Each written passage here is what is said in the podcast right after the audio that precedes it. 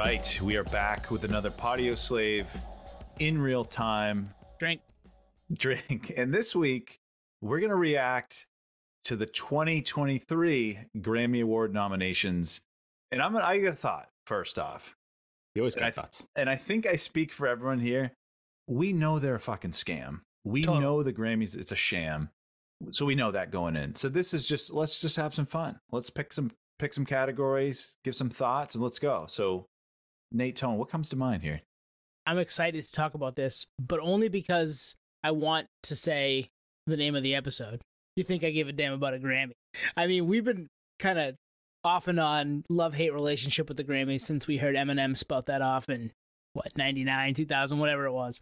So I'm torn with it because it's cool when you see bands that you like and you've talked about and uh, you live with make it onto a list like this because they've you know they've gone into the mainstream looking at turnstile A- and it's also like everything that's wrong about the music industry right at the same time Yeah, pretty good assessment right there.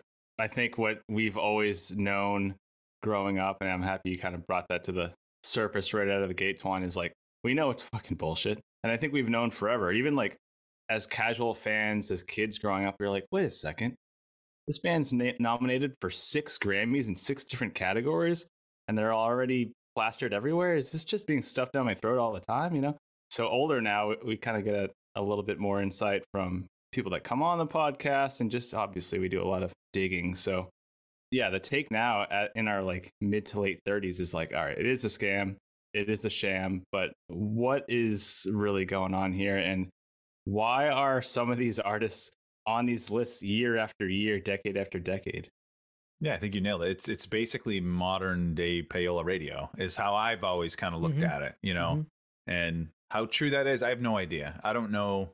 I should probably know more about it, but it just when you see themes over the years, you question why in a negative way. But I questioned even with Turnstile. You know, like how did that happen? Are they deserving? Hell yeah. Mhm. We we raved about Glow On, but like how did it happen? You know what I mean? Like if you told me two years ago that the band that wrote Step to Rhythm and Keep It Moving would be nominated for a Grammy two Right. years later, I'd be like, one, I wouldn't believe you, but two, I'd be like, how?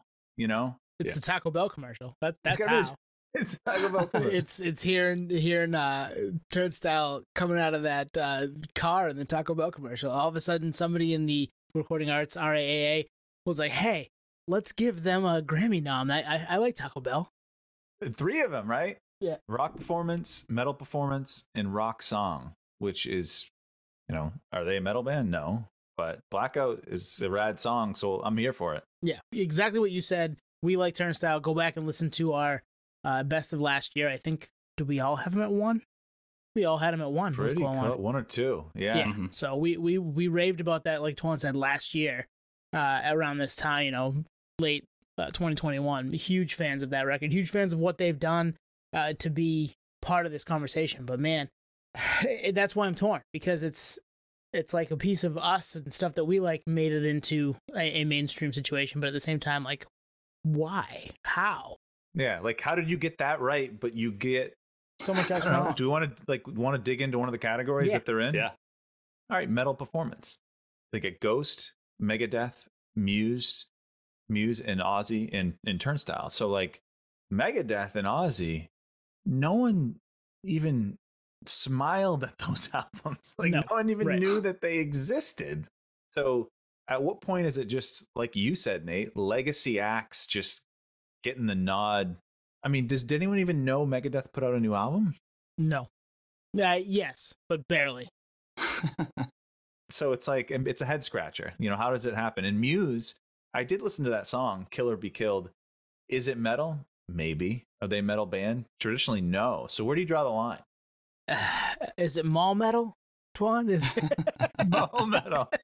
I didn't make that up. Some people thought I made that up, but I didn't make it up. Yeah. Uh, no, Muse is traditionally not a metal band. I'd say they live more in the like the middle of their career. They sound more like Queen in spots.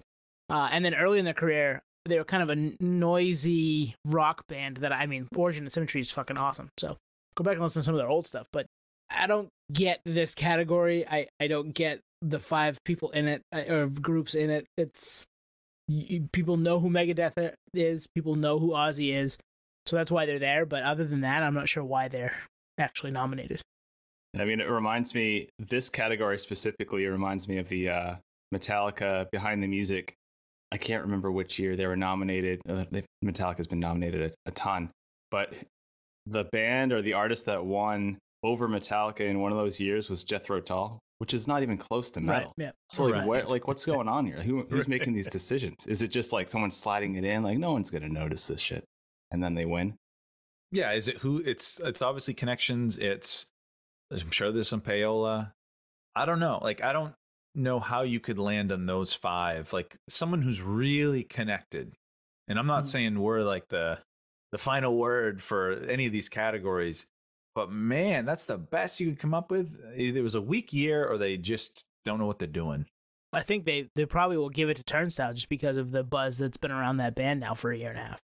That's a good call. And maybe it's supposed supposed to be like benchmarked by like these legacy metal acts. Like this is what you're up against, you know, the Yeah. Budweiser and Miller Lites of metal, and they're here every year. But oh, Right. you're a craft beer. You're coming in. You're hot. Everyone's digging you. You're on every bill.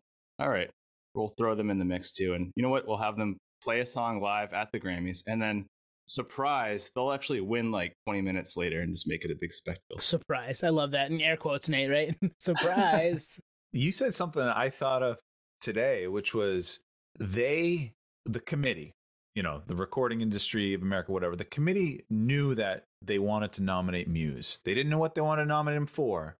And then they retrofitted them in. Just said, okay, you can go here because it's it's an edge case, but some people, you know, won't freak out about it. You know, at least it's there and not like jazz. Like, you know what I mean? Yeah. I think that's how it is. And I think it's probably fabricated down to the winner. And, and like you said, they're just putting bookends to mask that and with these big names. Yep. The other thing I noticed just casually looking through the list of nominees and nominations uh, was how you get you get somebody like so Brandi Carlile who has a couple of people that helped her write a song or helped her write a record. You get somebody like Bonnie Raitt. It just says Bonnie Raitt. She wrote the song and the music, whatever. And then you go to like Beyonce, and there's probably the population of a small country helping her put that record out. Not to say that Beyonce isn't talented. That's not what I'm saying here. But what I'm saying is there are so many people behind some of these pop records. It's no wonder they're nominated every year because they're all in the industry, right? Like everybody knows everybody, and this is how you end up there. But man, I just that makes me feel a little dirty too. It's like this isn't real. None of this is real.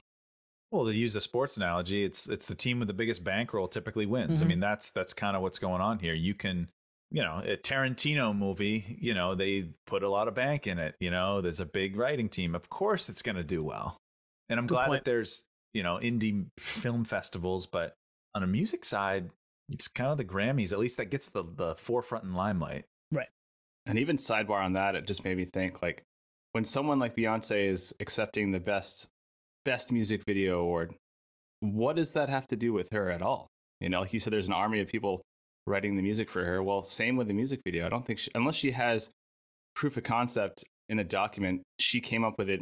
That's not her idea, you know. So why is she winning? Why is she why is she the one accepting the award? It doesn't make any sense. Uh, she's the face of it. That's why. But at the same time, like, it, there's just so many people involved in some of these pop records uh, that it's it's kind of crazy to me when uh, you you see them nominated, um, you know, year after year, and those lists just keep getting longer and longer. Go do yourself a favor right now. Go look at the nominations. Look through the category that Beyonce is in, and I can't remember which one it is off the top of my head, but it's like album of the year and there's a couple other people in there with maybe four or five people that helped out and then her list has to be 75 people long same with lizzo has to be you know a little bit less you know who else's is kind of high which surprised me kendrick lamar Wow, I didn't expect that. And uh, what, is he? Rap category, obviously. album of the year Oh, al- just album of the year. yeah from mr morale and big steppers uh, which is i like it i gotta go back and listen to it again because there's a, always a lot to unpack with a kendrick record but there are a lot of people that helped him with it which kind of puts him in that pop world a little bit and I, I think he is i mean we talked about it a little bit with spose a few weeks ago he- the stage presence and all the, the stuff they do on stage to, to kind of make it a, a show versus just a, a hip hop concert. Uh, I think that fits into that pop world, and he is certainly that person in hip hop. I think right now. Another thing that I thought of, which was you have the same band nominated in multiple categories and not just like album of the year and best visuals like that complement each other, but some that overlap in like take turnstile, right? Mm-hmm. Best rock performance, best metal performance, different songs.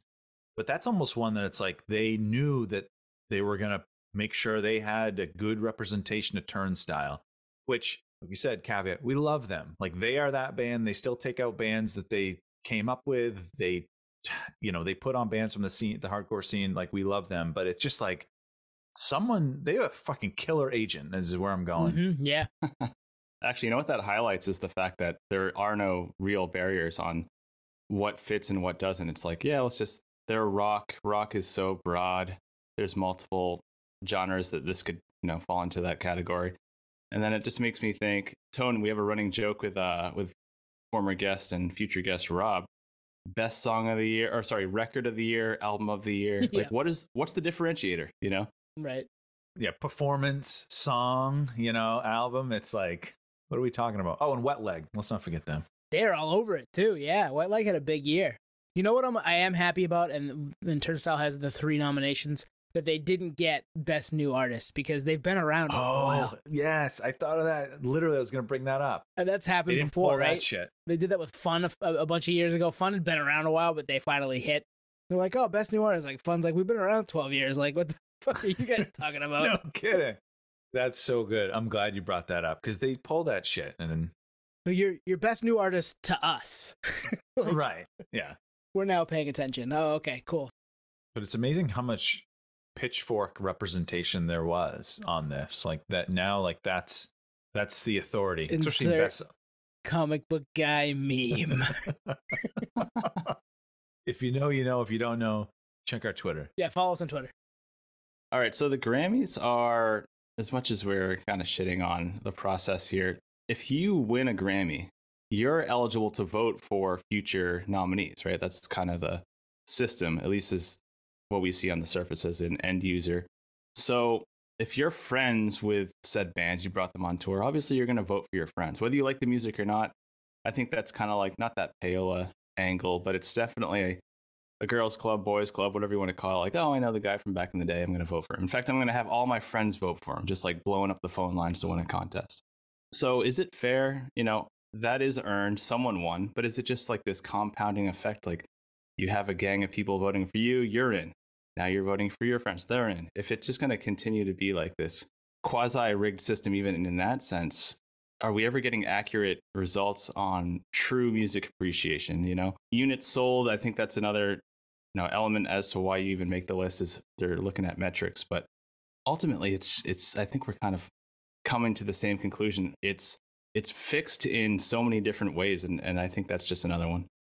Well, what what we don't know is the weighting system. You know, how much is the votes? How much is Right. uh, radio play? How much is uh, SoundScan? You know, we have no clue, and that's what that's why we're talking about this, which is like, what's going on here? What are what are even the ingredients?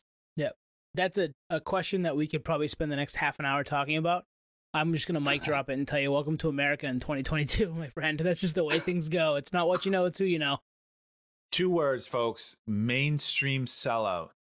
Machine Gun Kelly, best rock album. Stew on that, potheads. I'm out. Peace, buttheads. Peace. Thank you for listening to Podio Slave. We are at Podio Slave on Twitter, Instagram, TikTok, all of the places that you can find us on social media. Facebook, Podio Slave Podcast, YouTube, Podio Slave Podcast there. Email us at podioslavepodcast at gmail.com.